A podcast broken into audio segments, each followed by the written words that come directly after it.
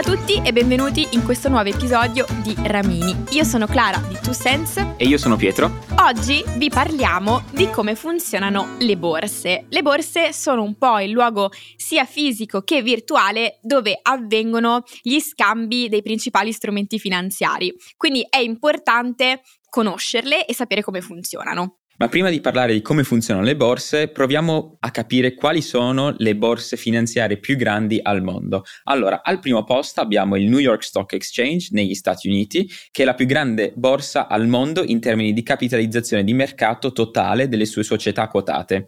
In seguito al NYSE abbiamo il Nasdaq, un'altra borsa statunitense. Al terzo posto, per concludere il podio, abbiamo la borsa di Tokyo, che è la più grande borsa asiatica e ospita alcune delle più grandi aziende tecnologiche e automobilistiche del mondo. Per concludere il top 5 abbiamo lo Shanghai Stock Exchange, che ovviamente è in Cina, e questa borsa negli ultimi anni sta diventando sempre più grande e ospita molte delle principali aziende cinesi tuttora. Al quinto posto invece c'è lo Hong Kong Stock Exchange, che serve come un importante ingresso per le aziende cinesi che cercano di attirare investimenti internazionali.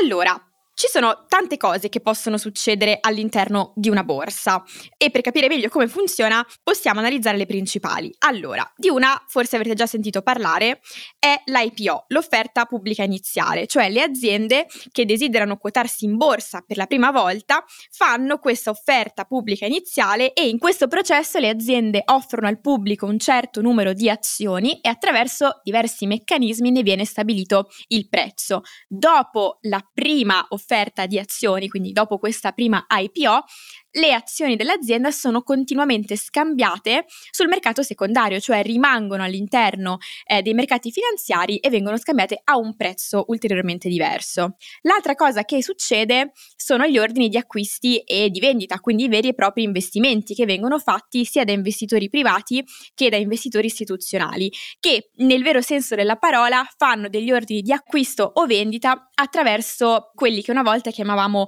broker. Forse avete in mente questa scena nei film di persone al telefono che urlano vendi, eh, compra. Ora, tutto è più digitalizzato e sistematizzato, però di fatto è un continuo scambio di compravendita. Secondo me è molto importante ricordare a tutti che per ogni azione che viene fatta sul mercato finanziario c'è una controparte, no? Quindi se io sto comprando un'azione, ci deve essere qualcuno che me la vuole vendere e le borse sono un ottimo posto dove trovare questa controparte. E in pratica questo si chiama matchmaking, infatti le borse aiutano ad abbinare gli ordini. Se io voglio comprare qualcosa, loro devono trovare qualcuno che la vuole vendere al prezzo a cui io la vorrei comprare. E quindi non è facile, prima che ci fossero le borse digitali bisognava aspettare e tutti gli scambi erano più lenti, ma adesso è praticamente istantaneo e ci siamo quasi dimenticati di questo step molto importante. Possiamo dire che è un po' un Tinder della finanza? Diciamo di sì.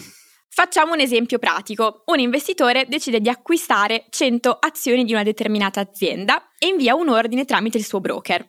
Il sistema della borsa cerca un ordine di vendita che corrisponda in termini di prezzo e quantità. Quando viene trovata una corrispondenza, l'ordine viene eseguito e la transazione viene registrata con tutte le informazioni relative che vengono divulgate al mercato. Questo processo dura anche pochi secondi ormai ed è quello che continuamente avviene durante una giornata tipo nella borsa. Come sempre ci avete scritto sui nostri canali social anche a riguardo di questo tema.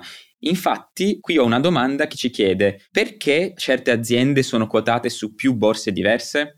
Allora, questa è una cosa che è successa anche a me. Volevo comprare un'azione di un'azienda e anziché comprarla negli Stati Uniti, eh, l'ho comprata in Olanda. Alla fine la differenza non è grandissima, anzi per me è anche meglio perché mi risolve anche dei problemi fiscali che se no sarebbero stati un po' dei casini. Però in linea di massima le aziende possono scegliere di quotarsi in più borse per diversi motivi, tra cui accesso a diversi mercati di capitale, aumentare il loro riconoscimento del proprio brand e anche quindi il prestigio in nuovi mercati ma anche per diversificare alcuni rischi di mercato. Mi spiego meglio. Ad esempio, le quotazioni su borse in diversi paesi può aiutare a mitigare i rischi associati alle fluttuazioni economiche e politiche in un singolo paese, ma anche alle fluttuazioni dovute alle valute. Insomma, la borsa più o meno funziona così. Io vi ricordo che potete scriverci tutte le vostre domande a tusent.ita.gmail.com e ci risentiamo nella prossima puntata. Ciao! Ciao!